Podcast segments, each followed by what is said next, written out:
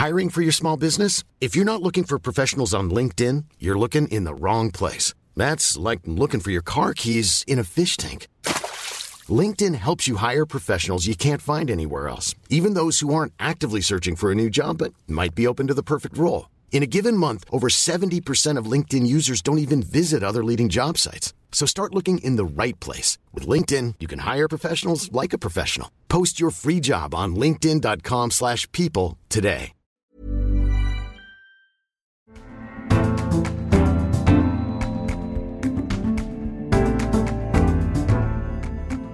You're listening to The Economist Asks. I'm Anne McElvoy. It's not an easy time to be a central banker. Attention is shifting towards the array of risks that threaten Britain and the world with new crises.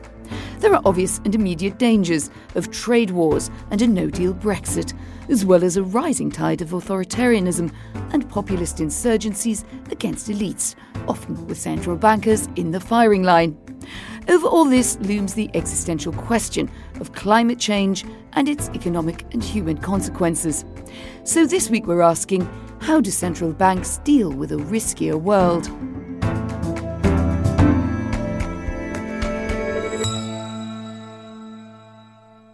My guest is Mark Carney, Governor of the Bank of England. He started his career as a banker, going on to head the Bank of Canada and serve seven years as the chairman of the Financial Stability Board. He's been in post here in London in Threadneedle Street since 2013, but his tenure is coming to an end next year. He's been in the news this week as a possible candidate to replace Christine Lagarde as head of the International Monetary Fund, but he's with us today in his capacity as Governor of the Bank of England. Mark Carney, welcome to The Economist Asks. A pleasure to be here. Thank you, Anne. Combating climate change has often been framed as a kind of threat to the economy in opposition to green mm. reform, sometimes framed as overregulation or, or potential job losses and expense. But are we now at a moment where the failure to act is the bigger threat to growth? From a medium term perspective, I, I, I, would agree with that uh, characterization. Now, that starts with the assumption, shall I put it that way, that uh, there will be some form of transition at some point to a lower carbon economy. Now, of course, the objective is a smooth transition to a net zero carbon economy to really stabilize temperatures. But uh, let's let's take that there will be some form of transition. Now, if that transition comes late, it will be much more abrupt. It'll be much more destabilizing versus a steady, predictable, and credible transition that is to some extent underway, but gradually gathering momentum. And in that event, what we will see both in financial markets, investing, but in the real economy is transition adjustment being pulled forward and many more opportunities coming out instead of risks manifesting. I suppose layman's sort of version of, of that, and tell me if this is right or, or not, is that you want to change the balance of the debate away from thinking, well, what are the risks of acting on climate change, to adjust much more in the foreground, what are the risks of not doing so? That's that that's that's exactly right. So one of the things that the Bank of England people may not know, but we we oversee the insurance industry in the UK. So fourth largest insurance industry in the world, the biggest reinsurance sector, um, uh, maybe most sophisticated. What they're very good is at managing actual physical manifestations, if you will, risks of crystallization of climate change risks today. But the bigger risks and again, you're rightly putting it as risk slash opportunity. The bigger risks are about the transition of the economy of where we are to where we need to get to in terms of a lower, ultimately net zero economy. And that's the so called transition risk. And so it's the companies that are thinking about, or the, whether they're financial or in the real economy, that are thinking about how resilient is their strategy to a lower carbon economy are they getting a bit ahead of this so that they're better prepared for that and they're uh, starting to realize some of those opportunities? And that's what we're seeing to varying degrees in varying sectors. What kind of climate shock would you say could do damage to the economy such that we might have to change a lot of our thinking, a lot of our modelling in order well, to avoid that? The way we have framed this is that we're probably I, I, can I'll give you some examples in a moment, but let me give you the big picture first, which is climate change. Uh, we've termed it as a as a tragedy of the horizon. Famous concept, the tragedy of the commons, and I know you go to the countryside and you know the importance of enclosure movement. So in other words, that you know when there's a common area or a common fishing area or grazing area, nobody owns it. It's not well managed. It gets overgrazed. Climate is a tragedy of the horizon because by the time that these major physical risks manifest from an everyday perspective, it's too late. It's too late to stabilize the climate at any realistic. That's at least the scientific advice. If we're waiting for a series of big climate shocks to adjust, uh, we could be well be waiting uh, too long. And of course, that's the you know. So who is supposed to take the longer term perspective and bring the future into the present? Well, you start with. That's that's why we have governments. That's why mm-hmm. you elect governments to take that uh, multi-year approach. What's happening in financial markets, though, is that investors and providers of capital, whether they're banks or asset managers, are starting to think about. They're seeing that horizon. I'll give you one number around that: 120 trillion dollars of assets or balance sheet under management now wants climate disclosure from public companies signed up to something called the TCFD, and so they're seeing that horizon, and they want information about, at a minimum, they want information about how companies are reacting to that. So, is fighting climate change something that big institutions, that Bank of England, you, you put yourself on the map with this there, and you've taken some criticism as a result. There's, there's, a, there's, there's a surprise, and you do something as a uh, you know public figure, as a central banker, and you get criticism. You always get criticism. True, okay, but I'll stay on that if I may. And, and the, the core of the criticism is that it is such a, a big topic. It would be in danger of sort of taking over the day job. So, what would you say to those who say, well, you know, you should be focusing more on other aspects of economic and financial well being and climate change is more properly the job of elected governments to look after? A couple of things. First, I referenced earlier that we oversee the insurance sector. Walk down the street, talk to any uh, insurance CEO, risk manager in the property and casualty side or in the reinsurance side. This is the biggest risk that they're managing against. Now, they're fortunate in that they get to reprice their products on an annual basis. They adjust the pricing, they adjust the coverage. But so we have to do this for our day job. Secondly, when you look at the banking sector, for which we're also the regulator, three quarters of the banks, 11 trillion of assets in London, hmm. view this as a financial risk. So we're the regulator. They view it as a financial risk. They're thinking about how to manage against it. And then the third thing is that we have a responsibility to think about the big risks to so called financial stability. What can disrupt the functioning of the financial system? And these risks, and it's not just what I described in insurance. It's not just what I described for the banks, although those are important components. These risks of the transition of where we are today to where we're going, these are some of the biggest uh, financial risks in the medium term. It doesn't sound like you feel you've overstepped. Not at all. No, I think we're. You think I think you, we're bang to, Are you going to get and, even more outspoken? Well, I uh, we're what's because this, this is the place to do it. What's I very much appreciate the the platform. What's happening, I, I think, is that the debate, discussion, the analysis, and, and most importantly, the allocation of capital is coming to where we have been. So if it was four, if we were four years ago, I, my 120 trillion dollar figure would have been zero. If it had uh, been then, it was which were the central banks, the regulators, effectively talking about these issues. It would have been relatively few. We are now uh, joined up with central banks and supervisors from China to uh, to Europe to Latin America, and that cover 50% of global emissions.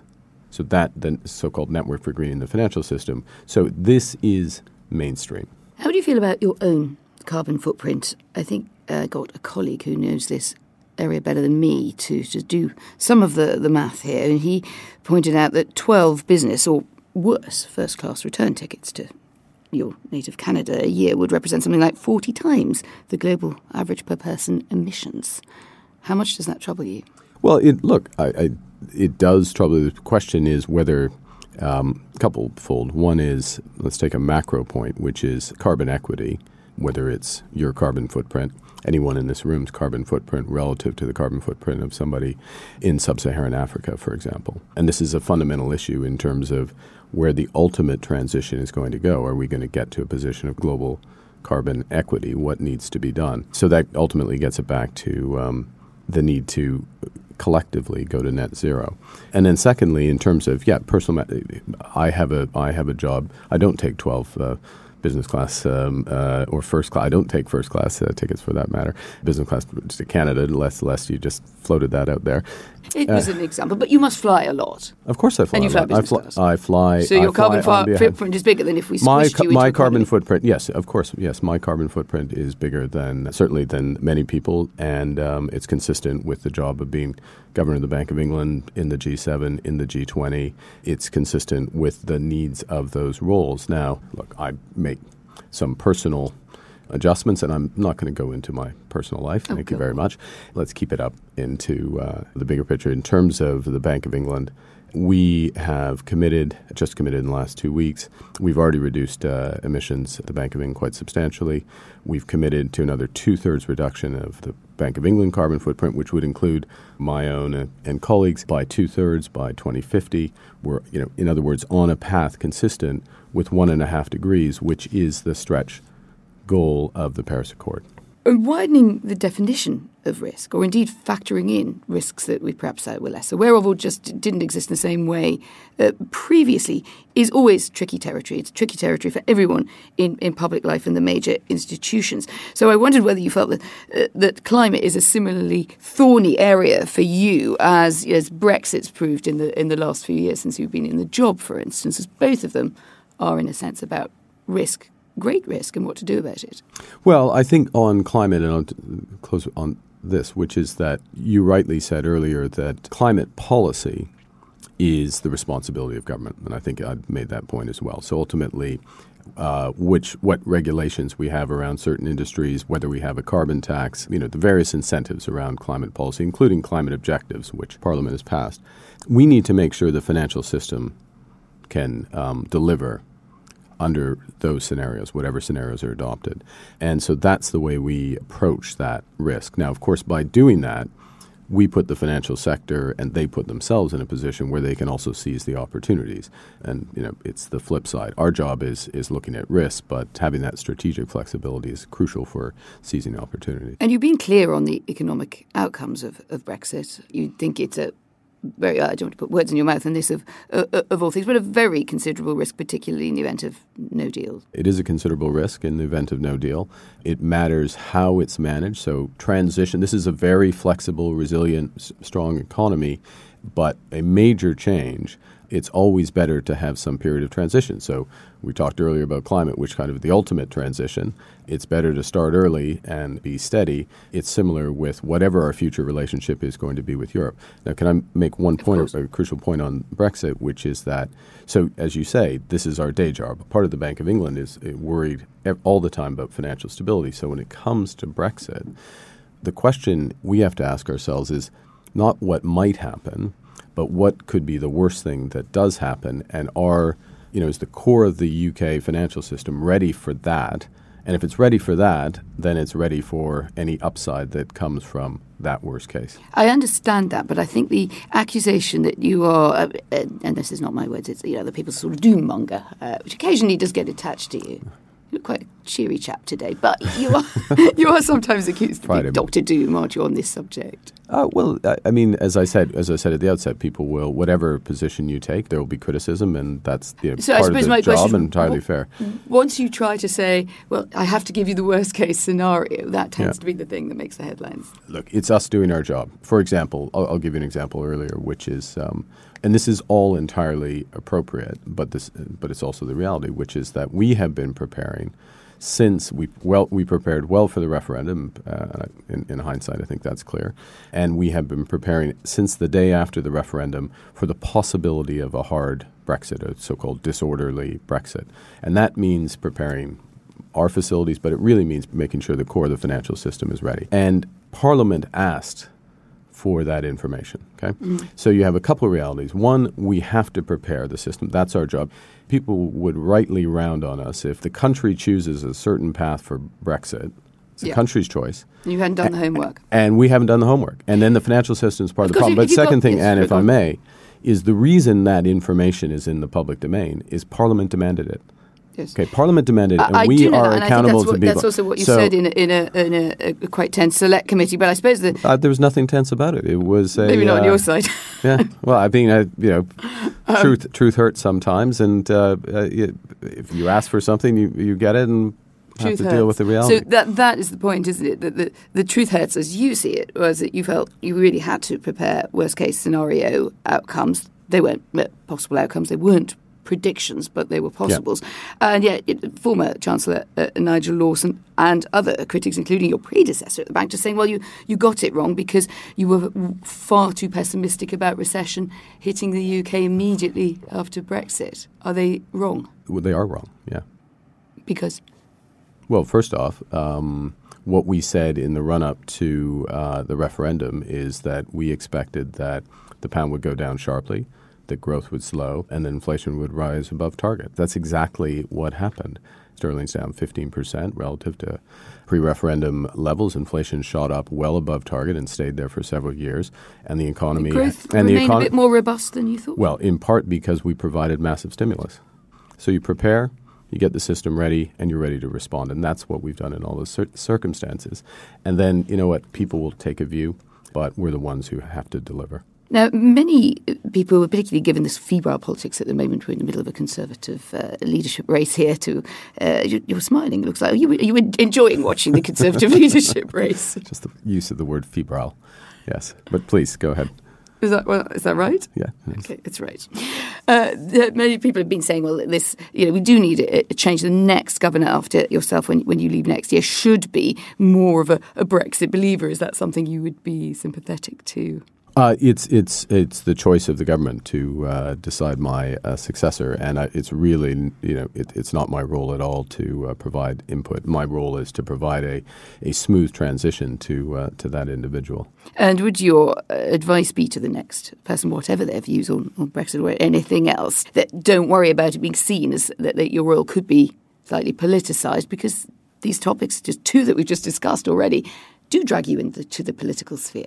Uh, the important thing is not to try to assess the political ramifications of doing your job, because then you become politicized. So if you're judging how certain political views will assess the everyday responsibilities of the bank, uh, whether we're managing risks, whether we're changing interest rates, then you're overthinking and you'll you'll make mistakes. And so you just have to do the analysis and, and, and take what you believe to, is the right decision. And can I say another thing, which is that all of these decisions that we've been discussing are taken not by me personally, but are taken by policy committees of the Bank of England, which are, on average, they're half uh, full time employees of the Bank of England and they're half external members. So, uh, so there's an institutional structure as well, which provides a, an objectivity and, uh, and a discipline to policymaking. Are you worried that central bank independence could come under threat, both here, uh, either because people are just much more politics is more reactive to the role of, of central bankers. We've also seen in America President Trump attacking uh, uh, the current chair of the Federal Reserve. I mean, it seems whether one likes it or not, this is a hotter kind of seat than it was. Well, there there are big strains in the um, in the global economy, and with strains comes um, can sometimes come tensions. Uh, I, I, will say about the system here is the institutional structure that has been devised over the years is very strong because there's that accountability to Parliament. That's clear, and it can sometimes be uncomfortable or tense, as you say, um, but. You know, it's right. Secondly, that there are clear objectives given to the institution, but those who take the decisions are not just one individual, but are these committees, and these committees that mix both full time and and uh, external. I love it when you talk about committees, but I'm going to move us on if that's all right. But it's uh, it- you know it, it's it's painful because it's it's easy to personalize all of this, True. uh, and uh, we can't fit the entire committee into this room. But the entire committee, They're welcome anytime. uh, well, I, I'll bring them along next time. it's a very small table. Yeah, you, that's what I call a pledge. Yeah, there you go. You my, So have quickly, let's, let's have a, a look at the uh, UK economy. Uh, one concern that is around at the moment is that the Bank of England has been warning a tightening of monetary policy is on the horizon, but the data from the market suggests that they don't uh, believe this or don't uh, believe you. Why is this disconnect there? Well, it's, it's pretty straightforward. What we've been saying is that in the event of a smooth Brexit to some form of deal, some form of arrangement.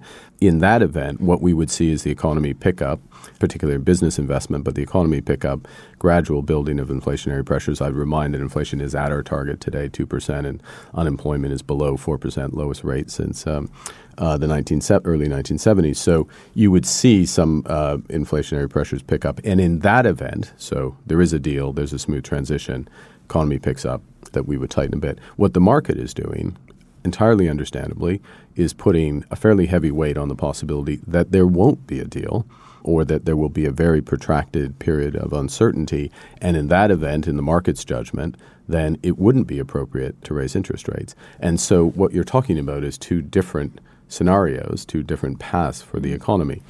It's the policy of the current UK government, and it is the preference, express preference, of both candidates to be the next prime minister for a deal so at present, our forecast is conditioned on that. But we're able to state the obvious, which is if there's no deal, then the path of policy could well be different. Well, be different. Can you characterize that difference? It depends on the. It, look, it will depend on the on the nature of um, of no deal. A sharp Brexit is quite different than the scenario the economy has faced for almost half a century, it's not just a hit to demand. Normally, you know, people spend less, companies invest uh, less, uh, when we've seen in various uh, recessions, but it is a shock to the supply, at least for a period of the economy. And so, you know, all would, econ- that, would that give you sleepless nights? That scenario, personally? Well, it's a difficult, yeah, it's a it's an un, in many respects an unprecedented situation. Let's just uh, finish by a couple. But we will, you know, we're ready for it in terms of the financial sector is ready, and we have tools to adjust in either direction as as appropriate. Uh, just a couple of cultural points uh, to, to finish with. I mean, one is on kind of women uh, at the top of major institutions, including uh, some you know very well. Christine Lagarde, outgoing head of the International Monetary Fund, nominee for the new head of the European uh, Central Bank. Good idea? She's outstanding. She's absolutely outstanding can't say fairer than that. Yep. I could uh, write my performance review. Um, she said it was lonely uh, being a, a, woman at the top. What are you doing to get more women to the top of big financial and economic institutions? Yeah, it's hugely important. Um, what we can do first and foremost is, you know, physician heal thyself, and which is to change uh, the Bank of England. So five six years ago, when I came, um, 17% of our senior ranks were uh, female. We set a target uh, for 35% by 2020. We're on track for that. We're at 32% now, so we've gone from 17 to 32. Now half of our recruits, both from university and external coming in are female. That didn't just happen. There is a, you, you, a comprehensive approach to increase the Would diversity. Would you like to see a female successor when you leave the role? Uh, it's not. I defer to the government that makes that decision. I'm, I'm really not putting my hands on the scales in any way, shape, or form. What's next for Mark Carney when you leave the Bank of England to the end of January next year?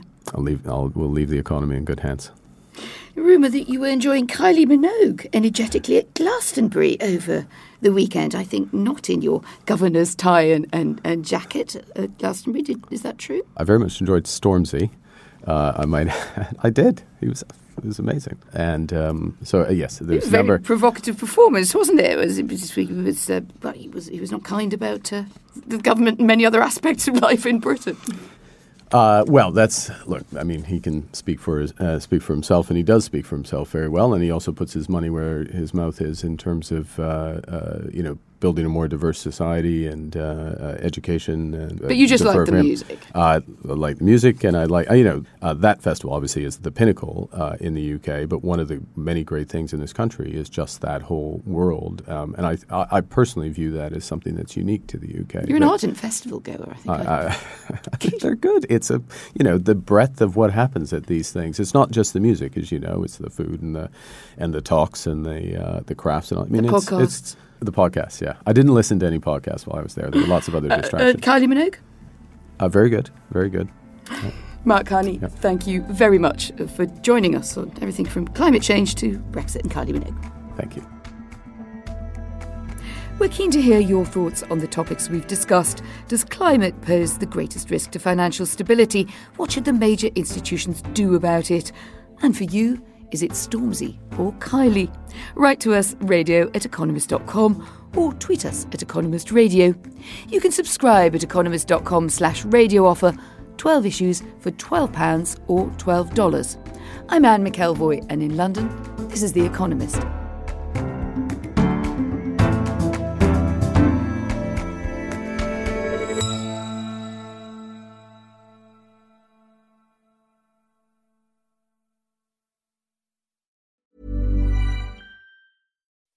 When you make decisions for your company, you look for the no brainers. If you have a lot of mailing to do, stamps.com is the ultimate no brainer. Use the stamps.com mobile app to mail everything you need to keep your business running with up to 89% off USPS and UPS. Make the same no brainer decision as over 1 million other businesses with stamps.com. Use code PROGRAM for a special offer. That's stamps.com code PROGRAM.